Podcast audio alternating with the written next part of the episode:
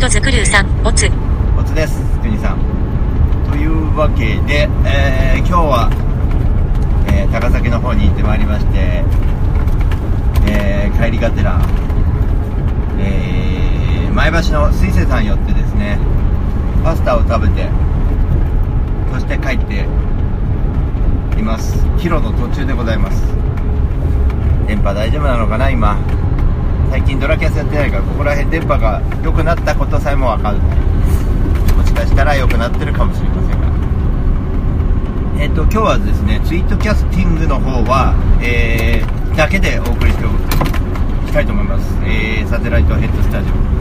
携帯でね2つ配信できないので、えー、LINE ライブの方はお休みでえー、恐れ入りますがよろしくお願いします。そしてポッドキャストの方は火曜日更新ですので、えー、楽しみにしててください。というわけでえー、っとまあだらだらと喋っていくしかないなという感じなんですけども。あのー、前橋の、えーと、水星さんのねあのパスタ。非常に美味しいんですけどイワシが入ってたりとかして。あのトマトパスタいただきましたけども。前回ライブの時にですね僕はあのえー、新年会会社の新年会で、えー、歌うことになってる前日ですね、えー、前橋水星さんの方でライブがありましたね。北関東ツアーみたいなことをしました、えでまたね前橋に行ってですね演奏したいなーなんてそんなこと思っておりますが今日はちょっと顔出したらもっとね行きたいなと思いました。前橋はね結構繁華街もシャッターが結構多くてですね非常になんつうのかな悲しいかなっていう感じはあるんですけどでももうちょっと栄えてほしいななんて思いもあり,、ま、ありながらね。でもね日本全国どこ行ってもなんかこう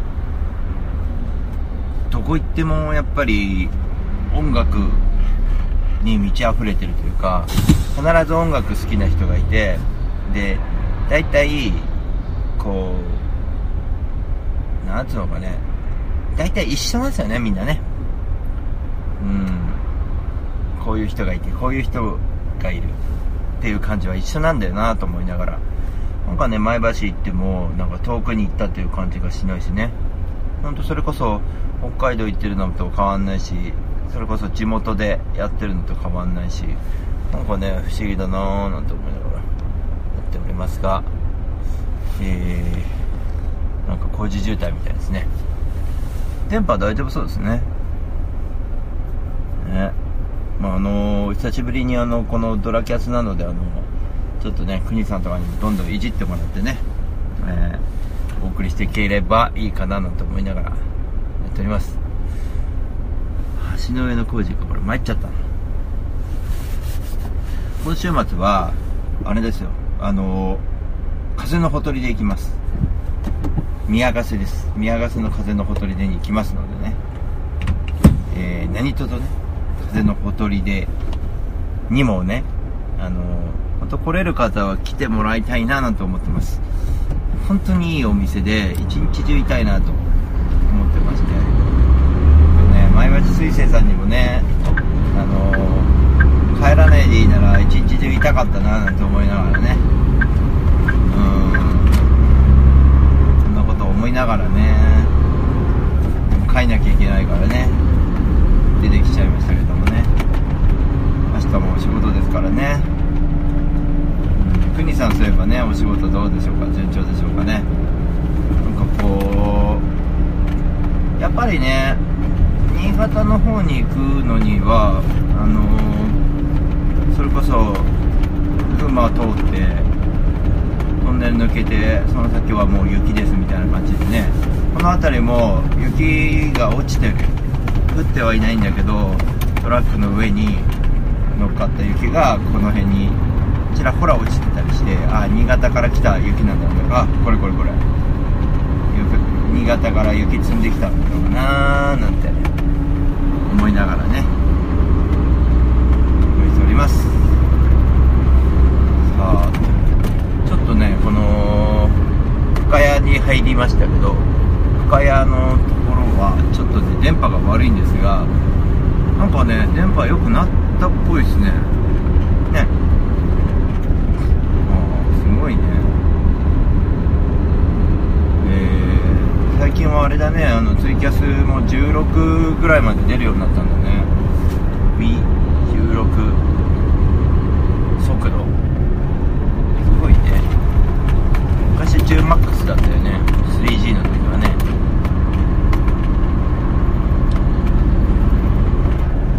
16なんつ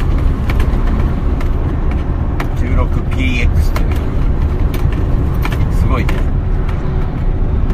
電波は切れないね大丈夫そうだねこのままいけるねえー、っとではコンティニューコインなんだかなんかをね、えー入れていただけると非常にありがたいのでよろしくお願いしますよね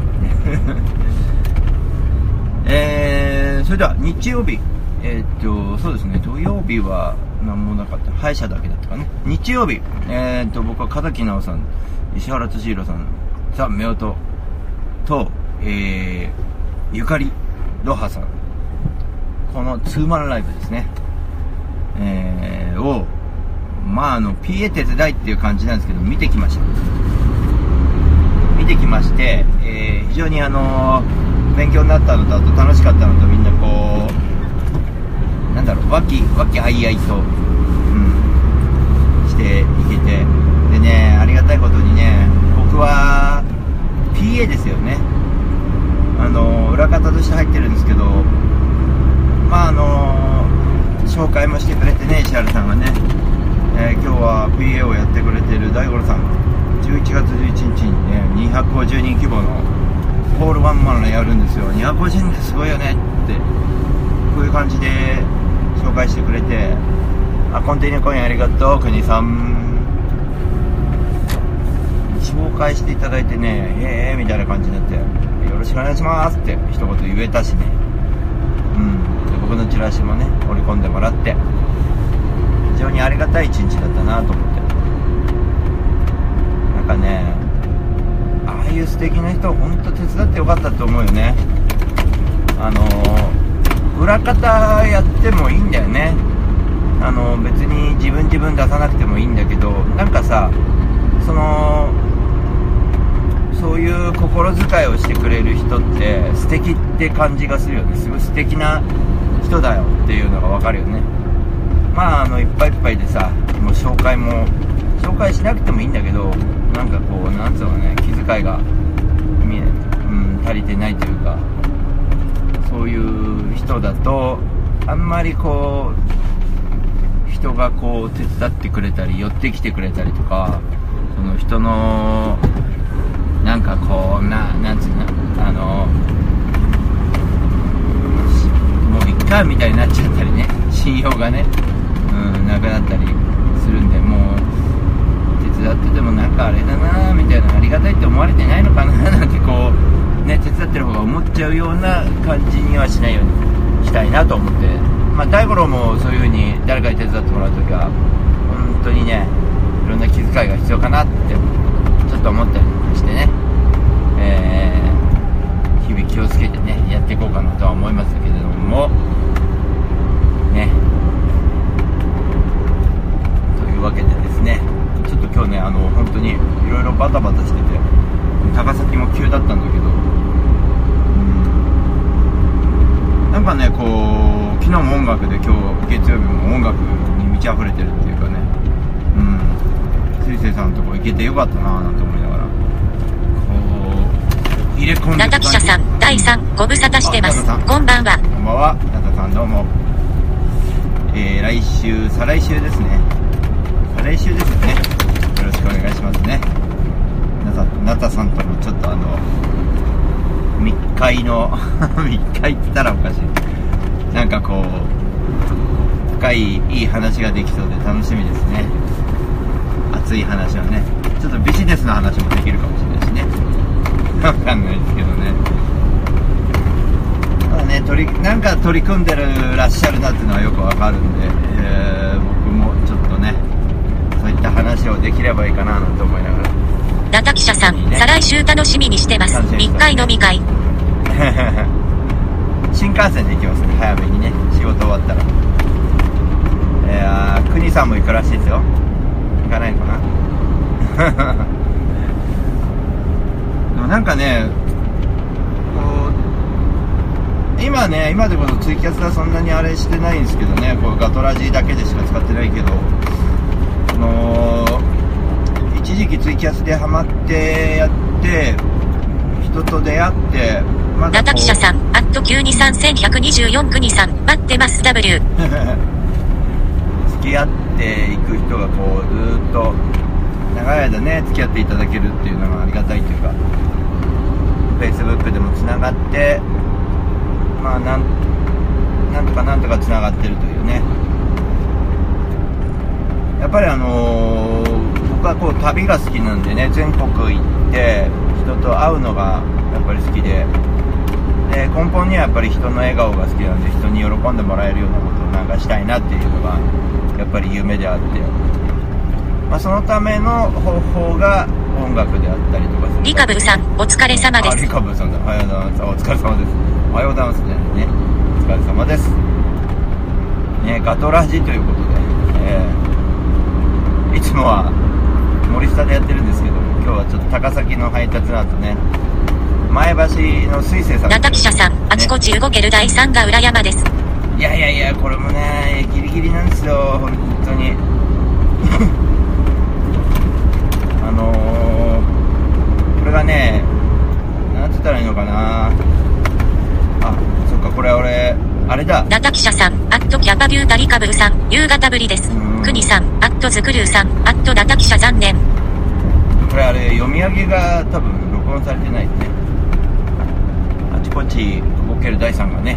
うん。ということでねそれはあの僕はそうでもなくてですね土日だけなんですよ。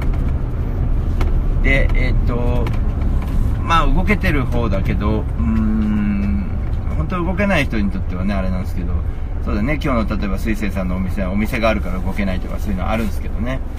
まあ、まあ恵まれてるっちゃ俺も恵まれてるんですけどね。これでも昔動けなかったですよ。やっぱり。あの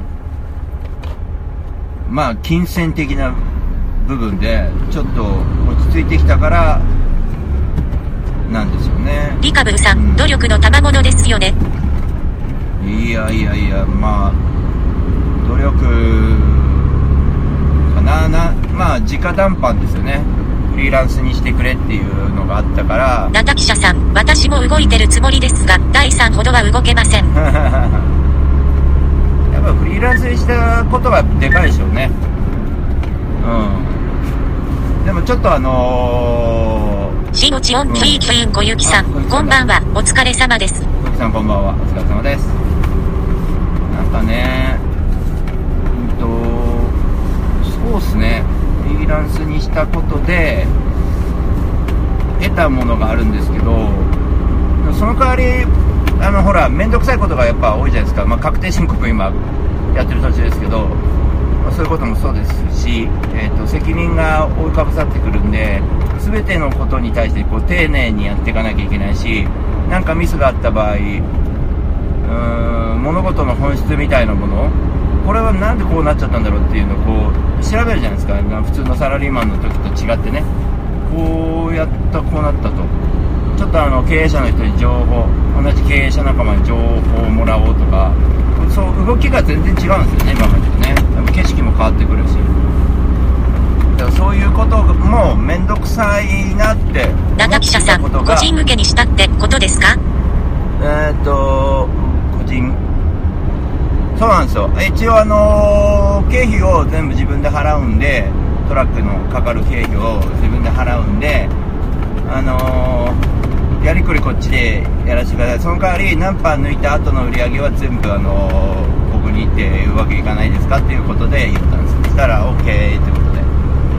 OK だよってことでえ、っとうちの社長は黙ってても何パーかが入ってきてで俺は社員の時よりもえ一旦収入が増えてその一旦増えた収入がえー、っと経費を差し引いた額が結構なところ残るんではないかみたいなとこでやっててで結構残ってる月残んない月とかってばらつきはやっぱあるんですけどその中でそこを一応税金対策も含めて音楽活動費に回したらどうだろうみたいなとこですよね。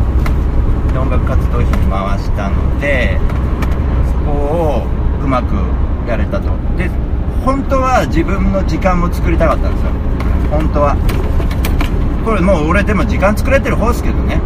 音楽をやる時間を作りたかったんですところがやっぱりあのー、なんつったらいいんですかね。忙しくなっちゃってるんですよね。その運送の仕事をなるべくこうしないでもナタ記者さん、トラッカーさんは個人向けの方が、会社もトラッカーさんもお互いに良い気がしますが、素人考えですかね。えー、っと、トラッカーさんは個人向けの方が会社もトラッカー、いや、そうなんですよ。だうちはそれが可能なので、可能なので大丈夫だったんですよね。だけど、まあでもね、いろいろ変わって、中さんも知ってると思うんですけど、これからだいぶ変わってくるじゃないですか。あのー、企業、要は社員さんも副業をしていいむしろ副業しましょうみたいな、あのー、法律になってきたから、まあ、そっちの方に、まあ、回ってくるでしょうね自然とね副業 OK になってくるしなのでフータンガットズクルーさんあ今晩あ後で電話できたら起きてたら電話してください。ちょっと読めなかった。ごめん。走ってたから。ごめんね。なんかちょっと重要そうな内容だったんであの俺もちょっと食らいつきたかったけどこのようにバイパス走ってるんで読めない。読めなかったなんで結構みんなあのやっぱビジネスやる人が増えてくんじゃないかなって思いますよね。法律が改正されてでワークシェアリングみたいになっちゃってあのー、ナタ記者さん、世の中の流れは副業 OK になってきてますよね。なってきてますね。もう完全にあの給料は減りますけど、その代わり、時間あげるんで好きな仕事やってっていうことになるんですよ。そうしたら、その時間、労働しちゃダメだと思うんですよ、俺は。労働しないで、えっ、ー、と、経営した方がいいんじゃないかなと思うんですよね、みんなね。労働しないで経営者になった方がいいんじゃないかなとは俺は思ってるんですよ。そのための日本がレベルアップするための法律みたいなものなのでで僕もこの仕事がいつまでも続くとは思ってないですね。自動運転化が意外に早く進むかもしれないんで。あのトラックの運転手さんもういらないですよって言われる可能性が意外に早く来ちゃう場合もあるんで。だからナタ記者さん、第3、なかなかセンス良いっすね。10年も見てると、あと音楽のこともちょっと冷静に考えてるんですけど、その250人今年頑張りますって言ってるのは、やっぱ武道館やりますって言って言ってるよね。武道館もそうなんですけど、あのー、まあ、もしかしたら武道館だって取り壊しになる可能性もあるし、その今の武道館できないっていうこともあるので、まあ、なんやかんやチャンスが来るようにその自分もある程度のところ動かないといけないと思ってるんで目標を高くあの単なる目標を高く持てばあのなんだろうつかめなかったこともつかめるだろうっていうことだけじゃなくて目標を高く持つことによっていろんな関わりといろんなことの勉強になるんでナタ記者さん自動運転かトラックよりタクシーが先ですかねバスとか。よいしょ。自動運転はそうだね。バスとか多いかもしれないですね。で流通ももうトラック自体いらないカンナの下に穴掘ってるっていう白書も白書に書かれてたことがあれ実行されるとね。どうなんだろうね。まずはでもトラックの場合長距離が新東名がまず自動運転になる。法律がもう完全に話し合いがつけばもうあれだよね。ディーラーが要は事故が起きた場合ディーラーが自動運転の途中に事故が起きた場合ディーラーが悪いのかうーん。もしくは、えー運転手が悪いのかというところの法律がちゃんとすればねなんとかなるんです。なんかまあ動いちゃうだろうね。そういうのは。自動運転で高速はって感じになるでしょうね。そうなるとですよ。だからまあお金がかかるんですよ。トラックって。経費がかかって自動運転。あれもつけようこれもつけようんだって法律がこうなっちゃったからじゃあこういう装置つけなきゃいけなくなりましたタイヤもこういう風にしなきゃいけないナタ記者さん、なんか世の中すごい勢いで変わってきてますね。そうなんですよね。そこでです。そこで、僕みたいに音楽とか、あとはウェブビジネビジネスさ、ね、みたいなこととか、で、えー、ちゃんと稼げた方がいいんじゃないかなと思うんで、そこは、ちゃんとチケット売るなり、CD 売るなり、コンテンツ売るなり、ウェブのね、じゃあどうやって売るんですかってなった時に、やっぱり生身の人間と人間の人と人とのつながりで、信用だよね、やっぱね。そこが大事なんじゃないか、みたいなところで今、必死に人間性を豊かにするために頑張ってるんですよね。でもね、嫌な思いとかするじゃないですか、こう、チラシ受け取ってくんないとか。でもね、それがね、嫌な思いじゃないんだよね、今ね。あのー、まあ、3、3、3人に2人はもう、なんつうのかね、すごい、笑顔で受け取ってくれるんで、なんつうのかね、こう、平気だよね、全然。目標が高いから平気なんだろうね。ななんか、細かいこと全然平気。ナタ記者さん、つながり、大切です。第3話、うん人間性バッチリじゃないですか。いや、バッチリじゃないですよ。なんか、な、なんかね、えっと、自問自答多いっすね。結構、あ、あれ、俺こうしておいおいた方が良かったのかなとか、こういう風に言っとけばよかったかな。あの時俺どんな表情してたんだろうなとか、あとね、腹の中が見えちゃうとかね、相手のね。あ、あ、なるほど。こう思ってっから俺はこういう風に何も言わないでおこうとか、うん、なんかこう、すごい分かっちゃうところがあって。その代わり、本当にこの人楽しいよねって言って、謙遜しないよねっていうのも分かるから、いや、楽しいっていうこう感覚っていうか匂いがあって、だからそれも、その率の方が高いね。楽しい率の方が高いね。なんかこう、付き合う人が、かいろいろあってね。あナタ記者さん、人間誰しも自問自答して一生成長していくものです。そう、成長していかないと面白くないですからね。成長しましょう。皆さんでね。ちょっと、えっと、ナタさんかリカブーさん、ちょっとコンティニューコインを、あの、一回だけ延長させてもらえませんか？くれくれくんみたいになってすいません。あの、まあ、つなぎ直せばいいんですけどね。よいしょ。ちょっと、コーヒー飲みますね。こんなでですね、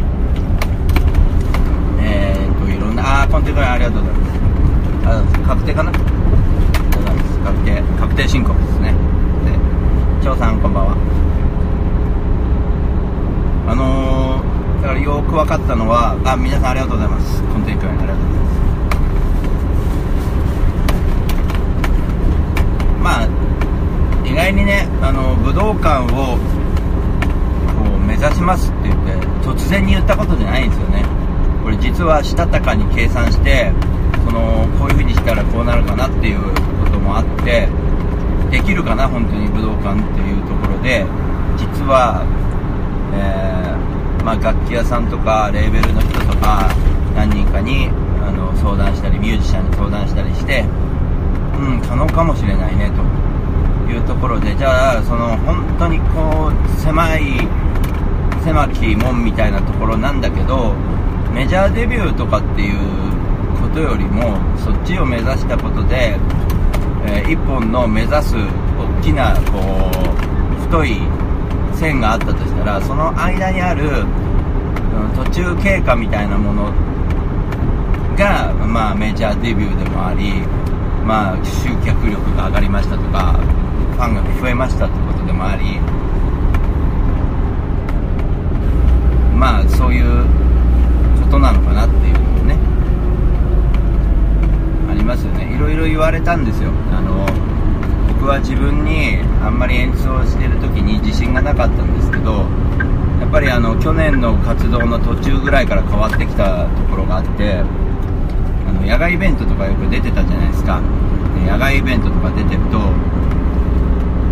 まああの若い子から年寄りまでねもう本当に若い子にももう LINE 交換したりとかするファンもできてでお年寄りはお年寄りでなんかお茶の間で見たいから「紅白で出れたらいいね」であなたみたいな人が出た出れたらすごい嬉しいわって言ってくれたりね、あのー自分は「紅白」のために目標でやってないって言ってなんかちょっとしゃがれてたんですよね。でもなんか喜んでもらえることをやるやりたいんだなって思ったんですよねその時にああ喜んでもらえるなら「紅白」出たいなとでも目標はどこ行くってなった時にやっぱねレーサーの先輩が言ってくれた武道館だったんですよねえ武道館出たいから中記者さん、目標は高く持って、実現に向けて突き進むってのが良いですな。第3素敵。そうですねこれは結構自分も勇気出るしみんなも勇気出るんじゃないかなと思うんですよね。であのー、なんつうのかな。もう言えよっていう段階まで来たぐらいあの活動してたんで無駄になんか何も考えないで無駄に活動してたんですけどまあなんかこうそれは無駄じゃなかったのかなっていうのがあって。そしたらですよもうなんか悪のようななんかなんつうのいろんなものがスッてなくなってスパーンっていくようになったよね。これ俺ジジイだからスパーンとかスッとか言ってるけど。ひまわりアットフータン一味さん、こんばんは。M ピリオド M まだ。お仕事中ですか？はいそうですね。まああの水星さんとかあの前橋寄ってきたんですけどねちょっと。こういう細かい動きもするようになったしね。目標高いと違うよね。ああ寄らなくていいかなとかって思ったり実際してたんですよ。でもこうやって細かく寄れるところは寄ってこいせっかく行ったんだからところでねまあ、駆け抜ける姿をみんなに見てもらっていや駆け抜け抜けたねと。で年末の僕のホールワンマンでねあのーうーんそれを目撃してもらっていやいいライブだったわとなんかいいコンサートをしてくれてありがとうってなってくれたら最高なんでそれが毎年恒例にしたいしどんどんどんどんそれが大きくなって渦のようになっていった時にあのたくさんのこう笑顔が中記者さん、何だよ、第3が有名になる前に、ただで弾き語りしてもらおうと思ったのに、再来週はギターなしなんでしょ、ち。そうそうが帰りパスにしちゃったからギター持ってかなくていいかと思って。なんかまあお話ししたいこともいっぱいあってね、うん、その方がいいかなと思ったんですよね。じっくりね。あの外で聞いてもらうのも忍びないんで。でもあのうーんここが大事なんであの有名にななるならないんじゃなくてまあ、みんなとにかく一緒に遊んでる感覚で今お互いに支え合いましょうというところを言いたいですね俺はね。大五郎こうしてほしいんだけどと。中記者さん、ば、じっくり行きましょう。行きましょう。大五郎こうしてほしいんだけどって言ってくれればあそれできるかもっていうことはねやるし。あとは僕がやってほしいことはお願いしてまあ僕がお願いしているのは1年に1回の11月のね ワンマンホールワンマンだけはなんとかチケット買ってきてくださいっていうだけですからね。あとはねもうあのないです。あとはとにかく僕は必死にそこを1年かけてやってる姿を見せるだけなんで。中記者さん、第3と会うのは何年ぶりかしら？ねえ45年4年ぐらい3年かな？4年ぐらいですよね。3年ぐらいかねですね。まあね静岡近いからなかなかこう行かなかったりするんですけどね。うん。近いところにねもっとね 行かないといけないよね。行きたいところいっぱいあってさ本当に時間が欲しい。でもそれ行けるようになるためにはやっぱり今日々だからちょっと考え方をこう変えたらいいかなと思ってるんですよ。この今このトラックで忙しくしてるけれどもじゃあちょっと例えばじゃあ僕の場合トラックでどっか行きました。今日みたいに前橋行きましたと。明日どこどこ行きますと。別別にギターを路上でできるんだから現場に早めに行っといて安全なとこ止めて路上演奏してで現場で寝るとかそういうことだってできるわけだからナタ記者さん、静岡は通過地点ですから、皆様よく通るらしいんですが、寄ってくれません。ね静岡通過地点になっちゃうよね。そうあの忍びないんですよ。申し訳ないんですよ。でも静岡にじっくり行くってことも大事だなと思って。そういうなんかなんつうのかねせっかくトラックの運転でそどっか行った時も歌旅のように、えー旅してる感覚で週末は週末で歌旅をやる、えー、としっかりちゃんとライブの公演も打つというところをやりながらもう曲はねいっぱい書いたしねあとは届けなきゃせっかく書いた曲を届けなきゃいけないなっていうところですね最近嬉しいことはちょっと昨日なんですけど、えー、とセンターバックリベロっていう曲が僕はナタ記者さん、私のことを覚えていてくれてありがとうございます。感謝す。何を言ってんですか。私の方が強烈な 忘れないですよ全然、えーよいしょ。うちの娘がですねまあこの間成人式でしたが娘が、えーネットにあのどこまで行ってるのかわかんないですけど僕の曲をカバーしてくれたんですね。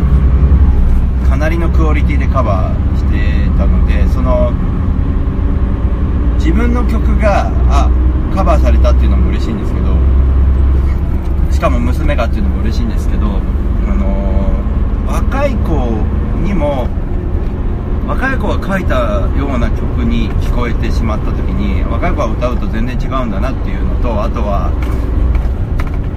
なんか通用してるんだなと。ターゲットって結構絞絞んなきゃいけないかなと思ってたんだけど大五郎ソングってもう老若男女。ねふーたんとこの お子様からあとはじいちゃんばあちゃんのところもからちいちゃんが一番今僕のファンでは一番ちいちゃんが一番最年少になるのかもちゃんが一番最年少でで最年長はあまあそのいわきのねおじいちゃんおばあちゃんもいいって言ってくれたから最年長もいると。すごいなと思ってね。ターゲット絞んなくてもなんかもうだから曲書いてそうやって曲を認めてもらうことも嬉しいんですけどね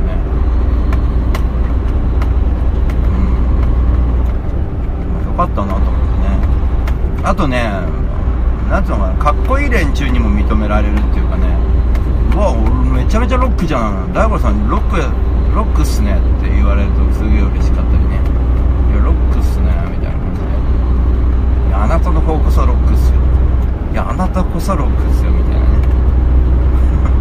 ちょっとね会話が非常に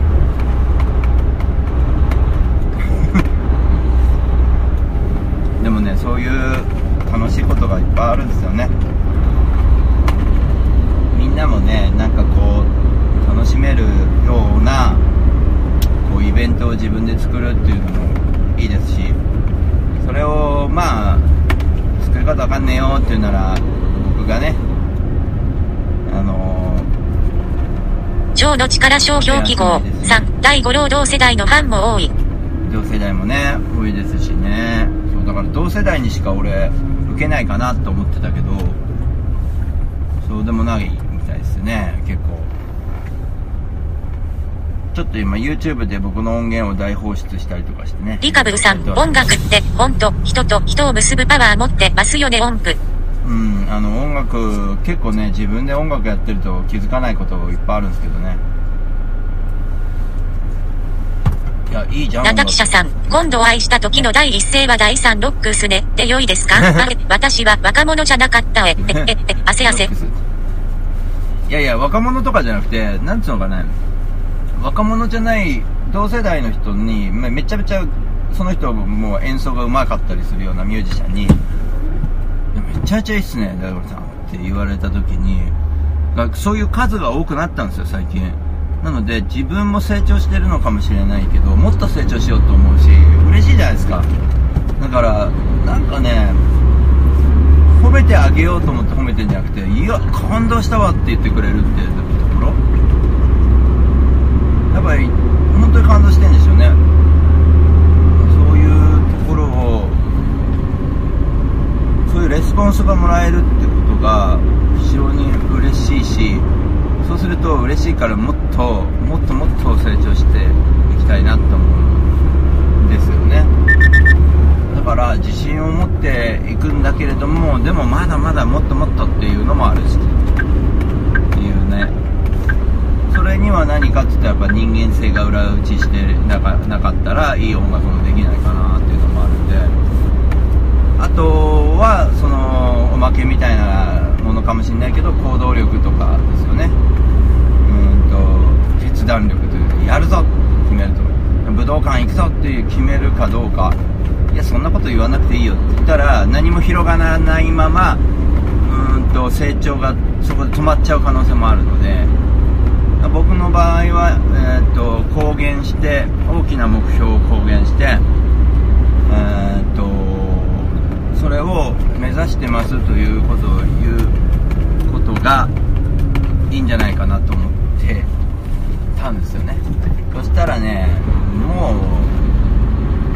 何てうのかね何人か変なのもいたけどほほとんどバカにするやついなかったですねすごいねそれそこまで言ったかと協力するよってなったんですねじゃあどうするのって言ったら1年1年ってこう集客力を上げてきますというで今年集客力上げるためまずに250人目指しますとでも昨日の石原さんの紹介の仕方がすごい250人ってすごいよねっていうね、うん、そういう紹介の仕方をしてくれたんで非常に助かるしあでも目標が高くてよかったなと思うんでね。あとね1年1年がかりだからあのあぐらかけるかって言ったらかけないんですよ。毎日が大切なんですよ。でその毎日が大切だから毎日一生懸命やるんですよ。今日あの例えば今日前橋の先生さん行ったらば他のお客さんにもチラシなるべく渡すとかね。やったり現場行ってもコミュニケーション取るとか。いきなりチラシ渡したらおかしいからコミュニケーション取るとかなんか仲良くなろうって思うわけですよ。ねあのどうにか11月1日に来てもらいたいっていうふうに思うんでこう徐々に徐々にそういうスタンスになってくるんですよね自然にね。敵は作らないみたいな。すごいスタンスになってくるんですよね。それは素晴らしいことだと思うし。んじゃないかなと思いますよ。なんかどうしようもなかったですからね俺ねそういうのって。本当に。思ったこと言っちゃうとかねそういうの超の力ダメだな。商標記号3土曜日だって。あ土曜日です。11月11日は土曜日の夜です。そうなんですよ。でもちろん旅するの好きだから俺がみんなのとこ行って歌うっていうのはそれはできるんすよ。うんやりたいことなんでやっていくんですけどただ世話になってばっかだなと思うんですよ旅行った先でねならば東京から何人か引きナタ記者さん、るぐらい自分だったらできる。自分は夢を叶えられる。そう思う自分を信じれば、できないことはないと思います。そうなんですよできないことはないですよ夢は叶うって思ってねであの音楽やってるんで僕の場合は分かりやすい目標が武道館だっただけで実はもっともっと高い目標はあるんですよね。でも武道館っていうのが分かりやすかったっていうことなので武道館目指してるうちにいろんなことが起こる。で現に起こってるんですよね。あこんなお話もいただいたって。それは武道館目指してたからだなとか、キュリアのホールでワンマンライブやります。ってなった時にこんなお話をいただいたこんな人と仲良くなれたそれは目指すものがあったから。なんですよね。これ実際人との関わりでそうなんですよ。それは自然と自分の意識も変わってるからなんだろうけどもこの辺がちょっと最近なるほどと思ったところでねやってよかったなと思います。なのでこれを引き続きどんどんどんどん進めていけば必ず何かが変わるなっていうのはもう思うので続けていこうと。まあまずの250人もこれすごい大変ですよ。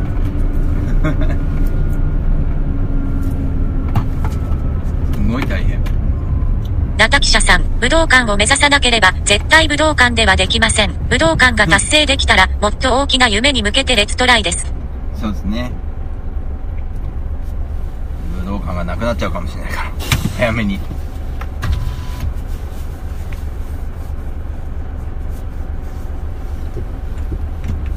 あのでもなんかこういろんなものも見えてきますよ。その武道館を批判した人もいるんですよ。何を言ってんだよっていうでもそれその人は俺あのその人に対してなんつうのかな。バカにしやがってとは思わないんですよ。なんか俺ちょっと思ったんですよね。あのはちょっとなんかあったのかなこの人っていうぐらいちょっと切ないなと思ったんですよ。で案の定やっぱり詳しくは言わないですけどちょっと僕の仲間のことをちょっと批判したのでいや俺の仲間でそんなことする人いないっすよ。俺は武道館って言って笑う人いないっすからっていう話をしたんですよ。そしたらめちゃくちゃ謝ってましたけど実はこういうからこういうわけでこういうこと良くないことが周りで起きててまあ大五郎さんもそういうのに騙されてるのかなと思ったんでっていう風に言ったんですよ。その時にねおいおいって思ったけど騙されたって自分で決めたことだから誰に騙されるんだよみたいなのを思ったけどでもその時は思ったんですよ。ネガティブなサイクルに入っちゃっていて。うんとそういう風に狭いこう視野で見てる時期も自分もあったからああそうだよなと。そういう気持ちに陥ってんだろうなと。早くこう広げてあげたいなその人のこう視野をなって思うんですよねナタ記者さん、人の夢を批判するのはほとんどがやっかみです。夢を達成した暁には分かってくれますよ。うんそうだからなんかねそういうのは悔しいとは思わないんですよあのー、なんていうのかなかすごい上から目線ってうん伝わっちゃうかな言葉選ばず言えばなんか、うん、切ない悲し悲しいことだなって思うだけでその人にその人自身の問題じゃないですか。俺俺がそれ言われたからって俺全然びくとも びくともしないんでそのことじゃないんですよね。うん。だからそのびくともしない自分はいるからそういうことを言えるんで武道館っていうことが言えるんで不安があったら言わないっすよねまずね。武道館っつって「武道館で大丈夫なのか?」って言ったら「あーやっぱやめた」っていうぐらいだって言わないよね武道館なんてねそれぐらいのものでしょ武道館ってだまずそこでしょっていうところでまずその人を信用できなくなっていて僕のことも信用できなくなってんだなと思った時にすごい視野が狭くて辛いだろうなと思ったらやっぱりそこから解放してあげたいなっていうのはちょっとあるんでどうやって導いてたらいいかなっていうのはありますよね。気づいて早く気づいてもらうようになんかね。まあ無理はしないですけどね。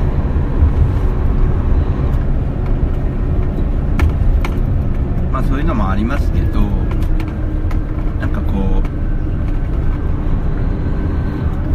う一緒に夢見ればいいんじゃないかなって俺は思いますけどね普通にね。だって何も失うものないんだもん。何も損しないでしょみんな。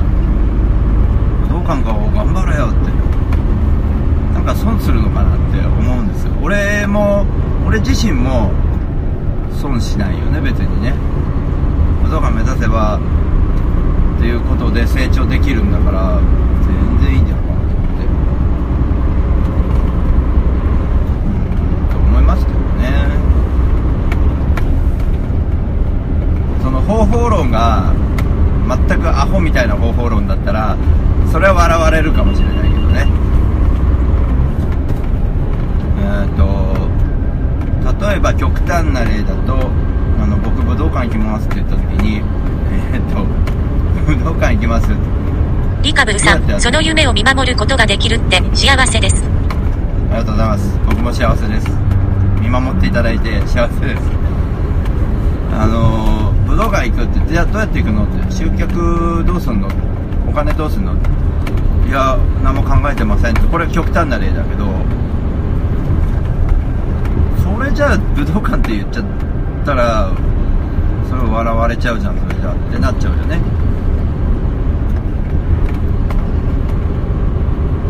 まあ、突拍子もないよねことを言ってね、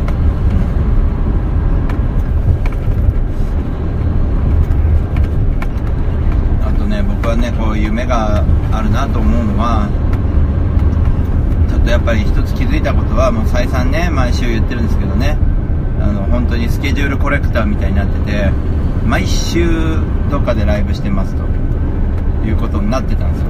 でその目的はって言ったらいや毎週が過ぎればいいっていうだけで特に目的はなかったわけですよね。でも今回は例えば同じように毎週ライブやっていても目的がしっかりあるんですよ毎日やってて。2017年の目的は11月11日に250人集客できるようにチケットを売らなきゃいけないというのがはっきりしてますよね。これが、えー達成されるにはどうしたらいいって言ったら他力本願じゃダメなんでもう自分でとにかくライブ中に売ってく。今演奏して聴いてもらってあよかったよ本当ですかって。ぜひね11月もバンバンここはここに勝負かけてるんでああ聞いてよかったからチケット買うわっていう状況に流れを持っていかないといけないですよね。だからただ演奏してくるだけではなくて。いろんなことやってみよう。演奏の場所じゃなくてもいろんなところに顔出してみようとか。いろんな人と関わってみようとか。であのー売り込まないんですよそんなに中記者さん、目的イコール目標イコール夢って考えれば楽かものは勉強になります。なんかね自分に落とし込んでくれればねナタさんもねありがたいなとは思うんですけど、まあ、じ使えないような内容であれば別に使わない方がいいと思うし自分でこれこれはじゃあ自分だったらこうしてアレンジしてみようとかっていうなんかねそういう材料になれば嬉しいなと思ってますけど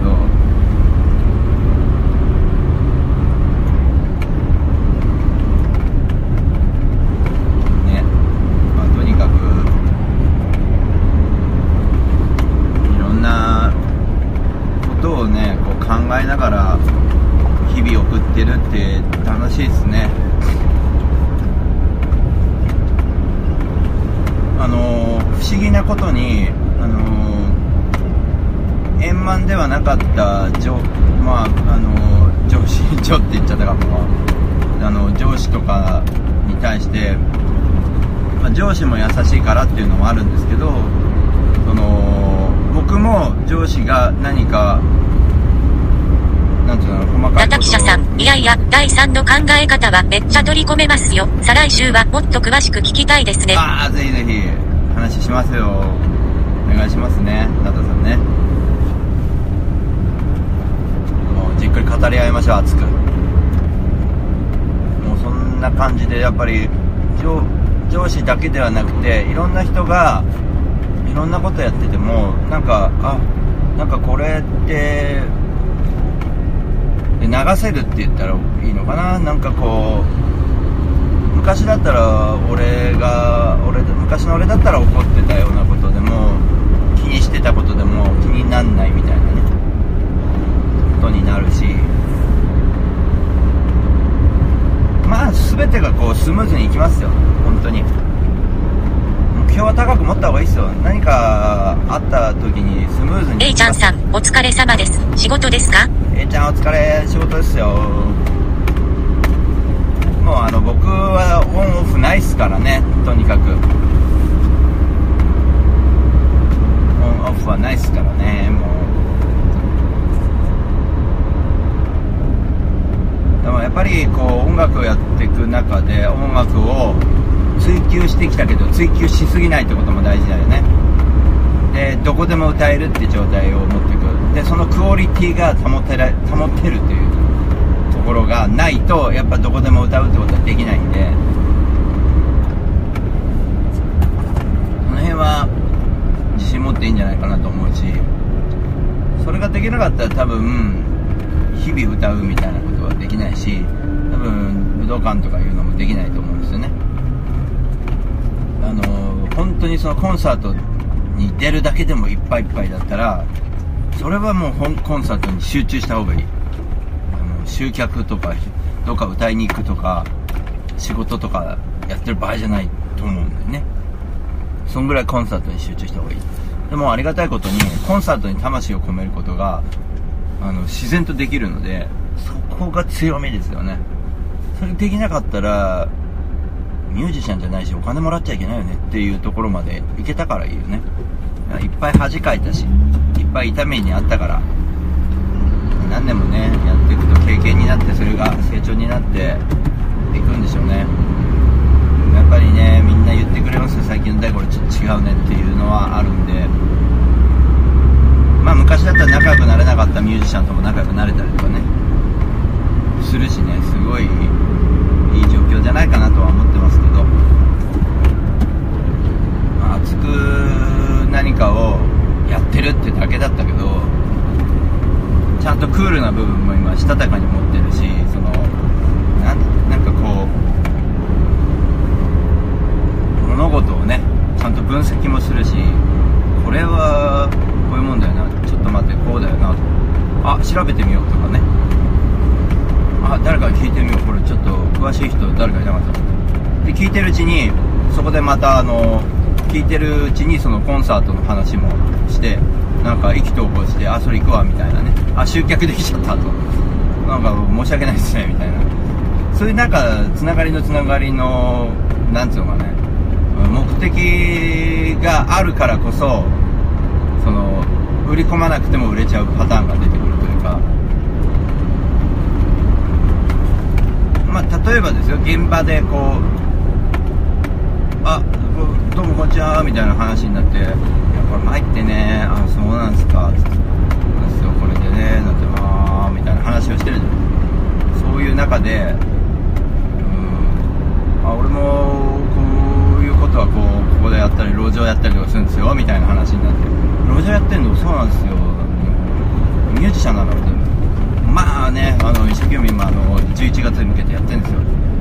へえ一生懸命やってるって何それはホールなんだそうなんだって。あのこういう感じで興味持ってくれたりするんですよねこれ不思議に。へえとか。特に売り込んでないんだけど自然と例えば現場ねここで路上したことあるんですよみたいなことを話からえ路上これなのミュージシャンなんだみたいになるし。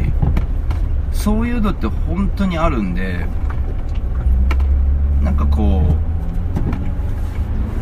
ういいよね。いいよねそういうのね。つながってってね。仕事の話してたはずがそういうになっちゃったりね。してて。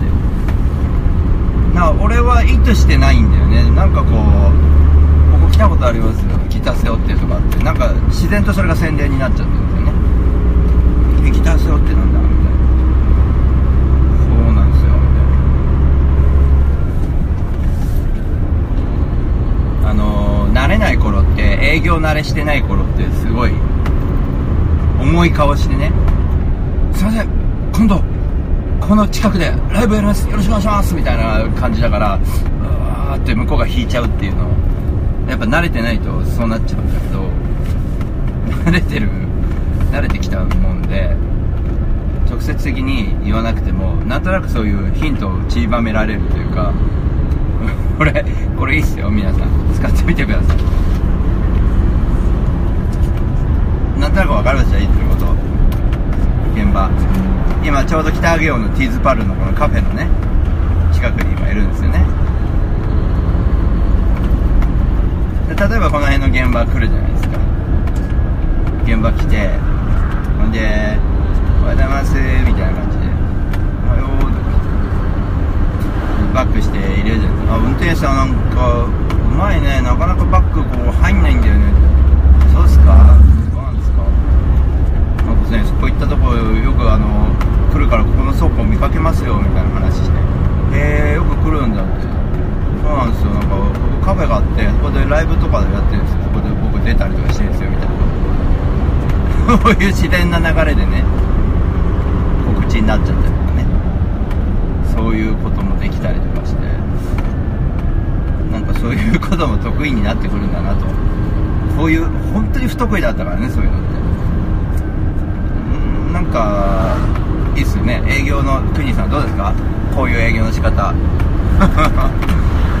営業経験ないですよ僕は。ただ自分の音楽と絡めて話コミュニケーションを持ってってるだけで。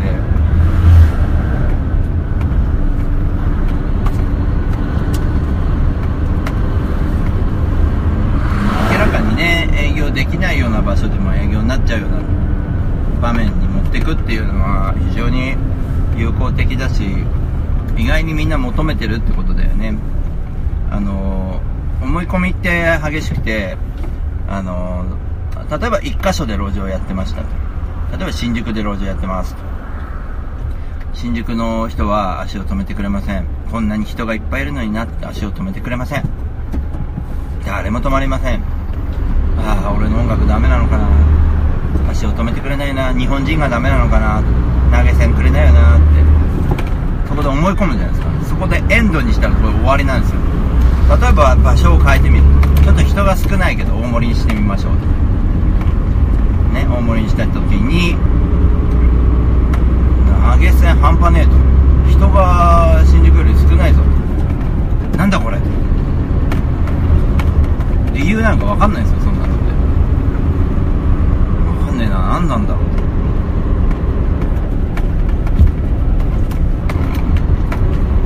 どんどんそれをやっていくと。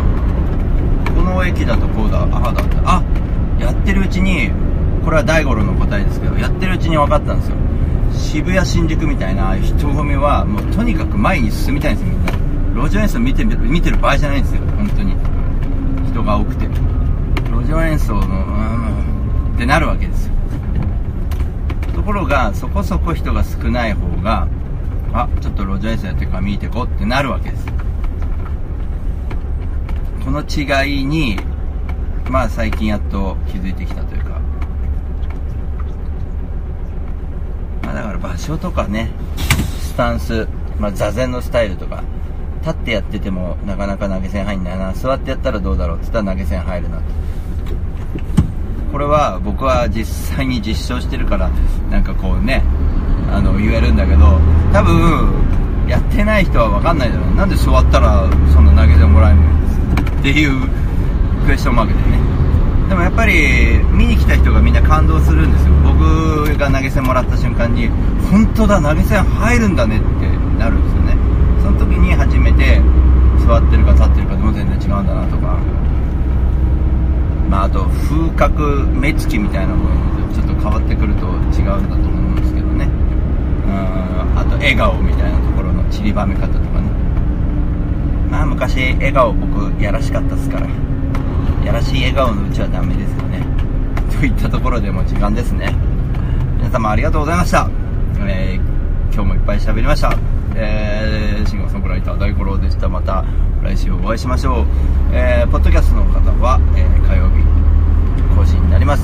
ポッドキャストでもこの後お楽しみください。リカブルさん、ありがとうございました。ありがとうございました。リカブルさん皆さんあなたともね。再来週お会いしましょう。